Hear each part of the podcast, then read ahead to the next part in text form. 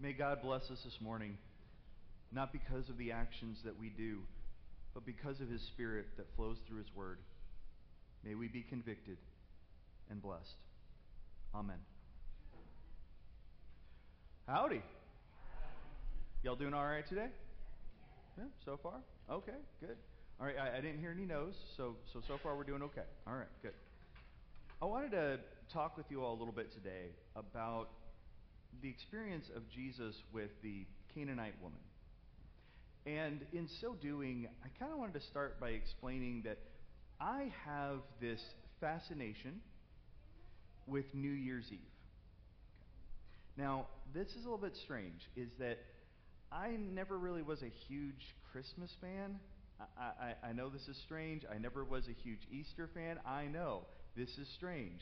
I was never a huge Thanksgiving fan, uh, even with all the food. But for some reason, New Year's Eve was always this thing in my mind that I needed to do something fun and to celebrate it. Now, it, don't, don't worry. I, I, I still have a good time with Christmas and Thanksgiving and Easter, but I wasn't fascinated with them the way I was with New Year's. And the thing is, is that I would always be looking for some sort of a fun event or party that I could go to for New Year's.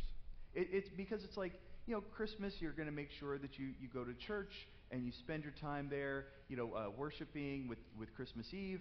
Thanksgiving, you're going to make sure that you're with your family, that you overeat and argue about something. It's not Thanksgiving otherwise. And then, of course, Easter, you have to make sure that you go out and hunt for eggs. But New Year's, it's like you have to make sure, in my mind, that you've got to go do something really, really fun.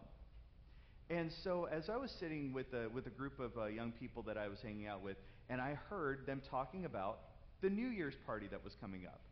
And I'm thinking to myself, great, I have no idea what I'm going to do for New Year's. This sounds like an awesome thing. You know those moments when you realize that you were talking about something fun in front of somebody that you had no interest in inviting? It was one of those moments. And it was the weirdest. I hate that sort of a thing. And it's like, I, you know, it's like one of those childhood things, like middle school, where you're just kind of like, I'm stuck at the punch bowl, not sure what to do. It was kind of one of those moments. And it was like, oh, really? When is the New Year's uh, party going to happen? And, and, and, this moment that, well, well, we're, we're still trying to find out what's going on. Oh, okay, great. Well, when do you think you'll find out? Uh, well, maybe we'll be able to get some information later today. Oh, okay, that sounds great. That sounds great. New Year's came and went. Absolutely nothing. Saw the pictures on Facebook. Everybody except for me. Oh man, how do, I mean, how awkward is that feeling, right? But but, but don't worry, don't worry. I, I, I found some other friends to hang out with for the next year, so don't worry, don't worry. Much cooler people that I get to hang out with now, right? Absolutely, absolutely. But the reason why that stood out to me is that that's what it reminds me of with the Canaanite woman.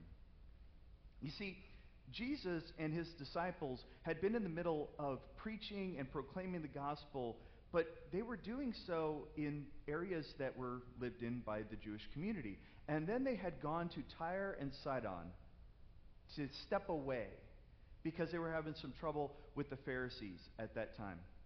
But you see, Tyre and Sidon, this was Gentile territory. This was area that wasn't really Jewish in its culture. And so, stepping away, they weren't really expecting to be doing anything like they had during their time among the Jewish community. Why?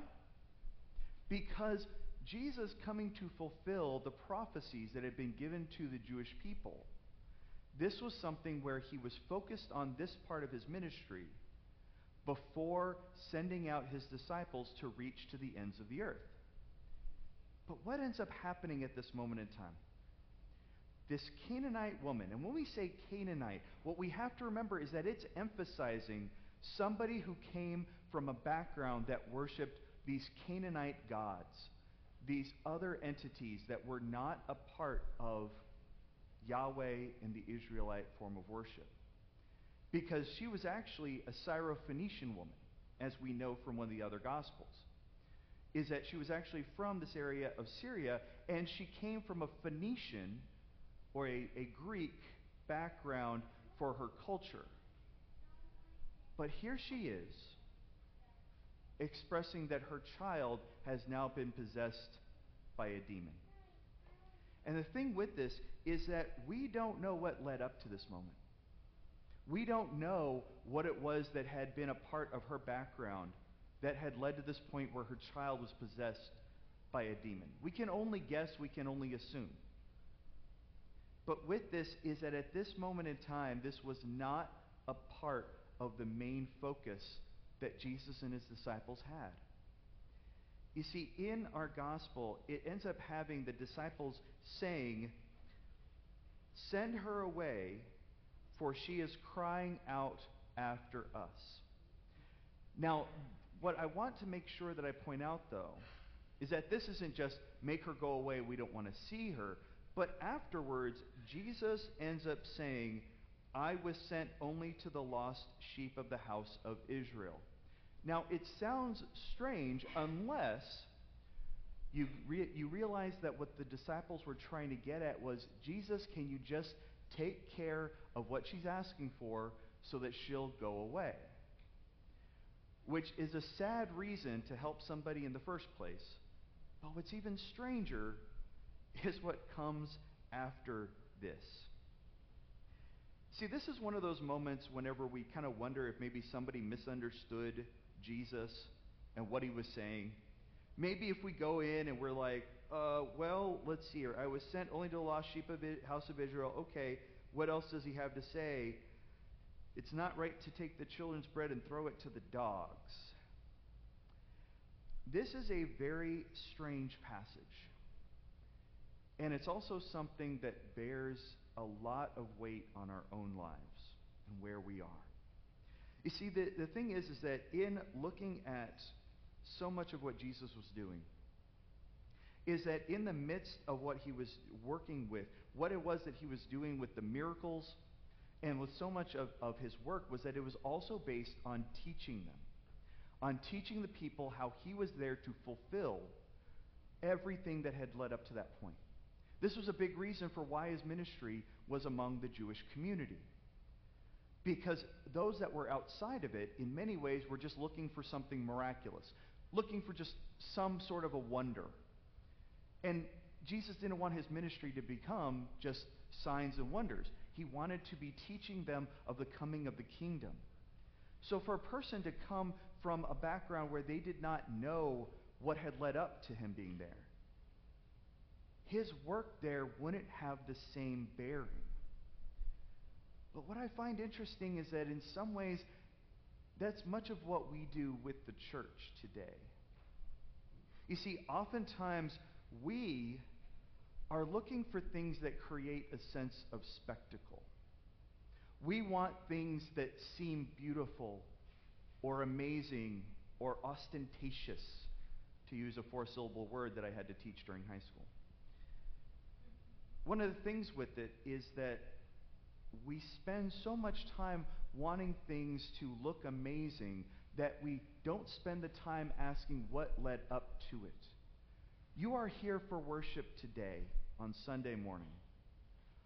What has been happening in your life in Christ for the last six days? You have come to know Jesus as your Savior. What is it that He has saved you from? And the thing is, is that we oftentimes take that for granted. We're just wanting to make sure that things seem nice and that they are pretty for those that we get to invite here.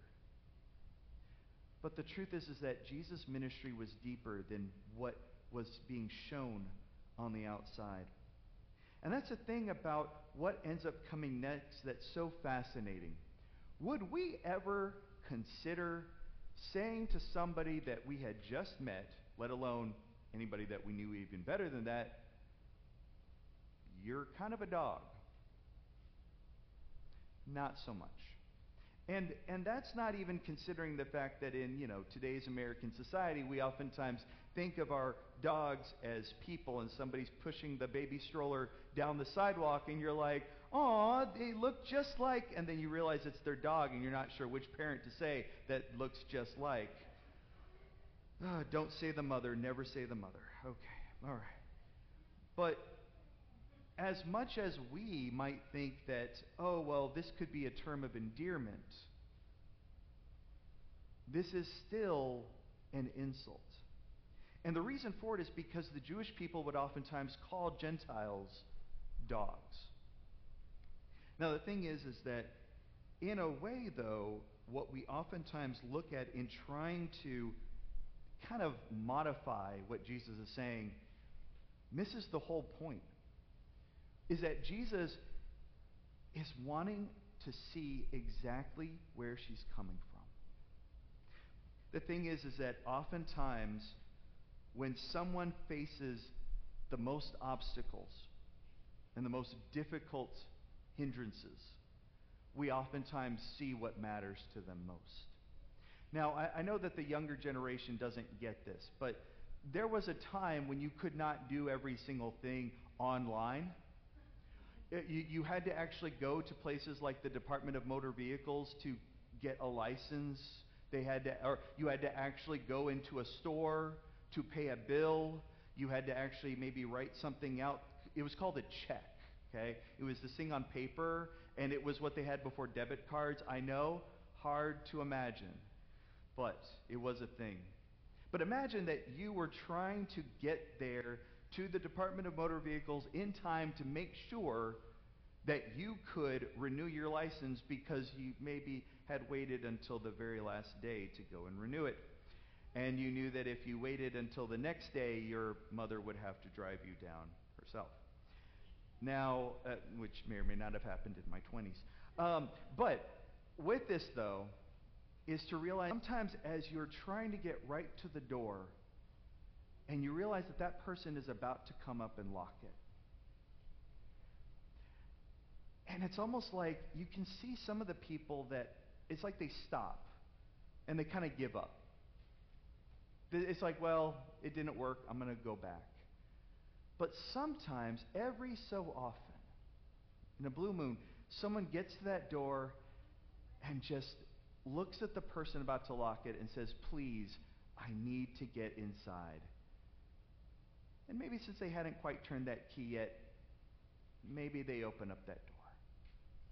And the thing is, is that as much as this moment is difficult to hear, is that this is also the chance where this woman demonstrates that she wasn't there just for the signs and the miracles. It's because she knew that he was the only one from God, the Messiah. That's what it means to say Lord, Son of David. Is that's a term that is used for the Messiah.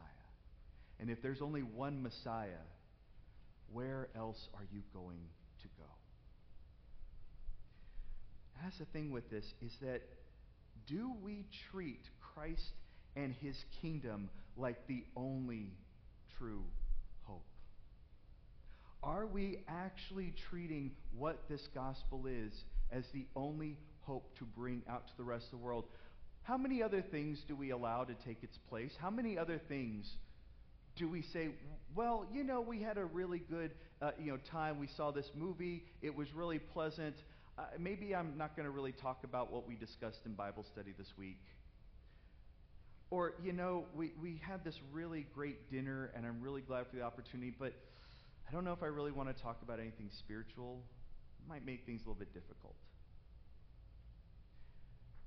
The times whenever we treat our faith like an extra, like here's all the things that we've got to get done and maybe this is the little extra thing that I don't have time for today.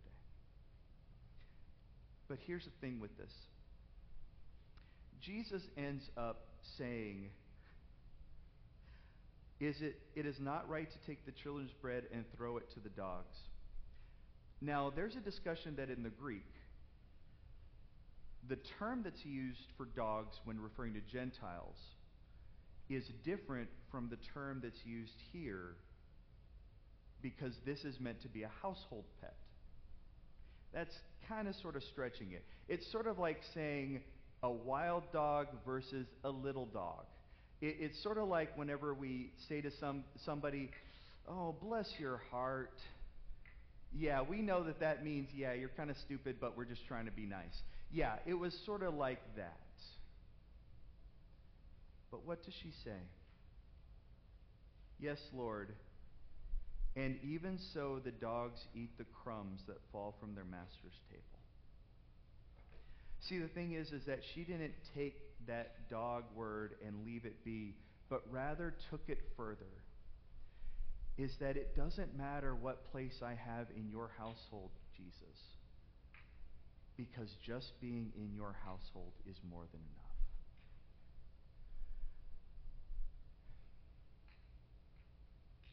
Doesn't that hit it? The times whenever we feel like what our faith is and what we've received from church and from Jesus and everything else, and we find something lacking and we're disappointed somehow, and we forget the fact that we've been given eternal life in Christ Jesus. See, at that moment in time, is that Jesus knew exactly who this woman was and that as much as she had not been born into a Jewish household, by faith she was truly part of the people of Israel.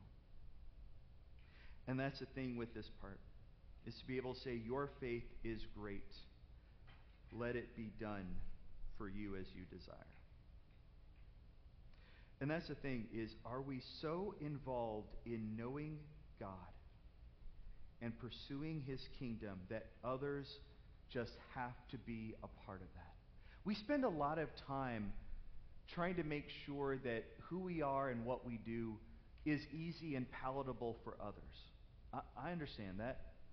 I've done that. Hey, I switched from a King James Bible to a New International. Hey, I'm, I'm hip. I'm with it. But at the same time, is our life so transforming? Like what was happening among the people of Israel at that time, for those who followed Christ Jesus, that others are willing to jump over whatever's needed to get to it. What is it that we are missing right now among us that others are not seeing us and wishing they could be a part? Of it? Kind of flips it around a little bit there. You see, one of the things that strikes me is that oftentimes as a minister, I feel like I have to convince people to be involved in ministry.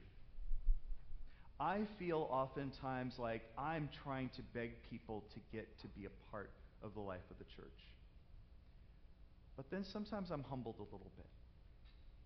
I was checking back on one of the old services and I saw a bunch of the pictures from one of the Texas ramp projects.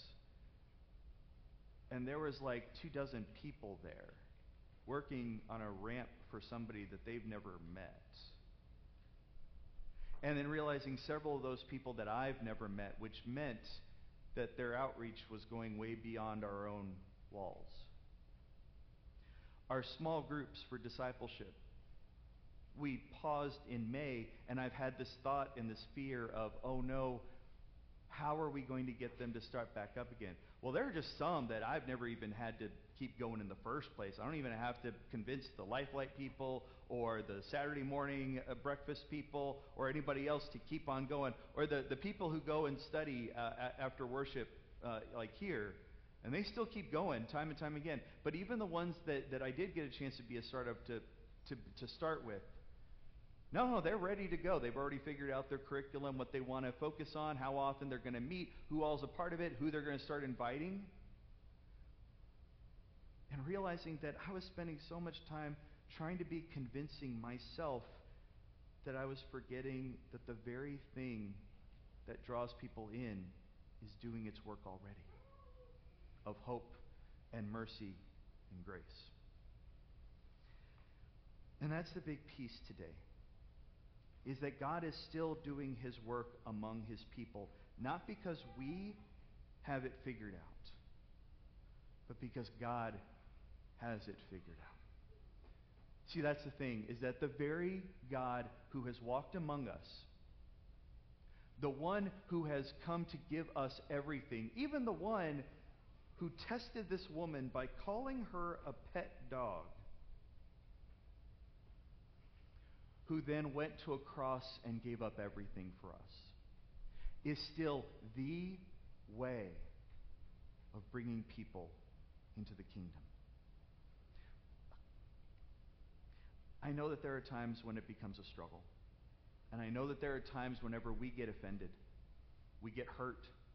And there are times whenever the people who are around us are the very people that we feel like are Canaanites that we wish we could just get rid of because they're kind of a nuisance. But those are the very people that end up showing us God's love even more strongly than we show it to them. So this morning, maybe to ask the question of what are the things that have kept you from pursuing the kingdom of God? Who are the people that you have wanted to keep at arm's length because you just didn't want to have to deal with that? And maybe to ask, how is it that God this morning is sending you to them, not with some great miracle or some beautiful sign, but rather with the only thing that can truly change mercy, forgiveness, and hope. Because whatever may be hurting you, maybe they need to see that hope in you as well.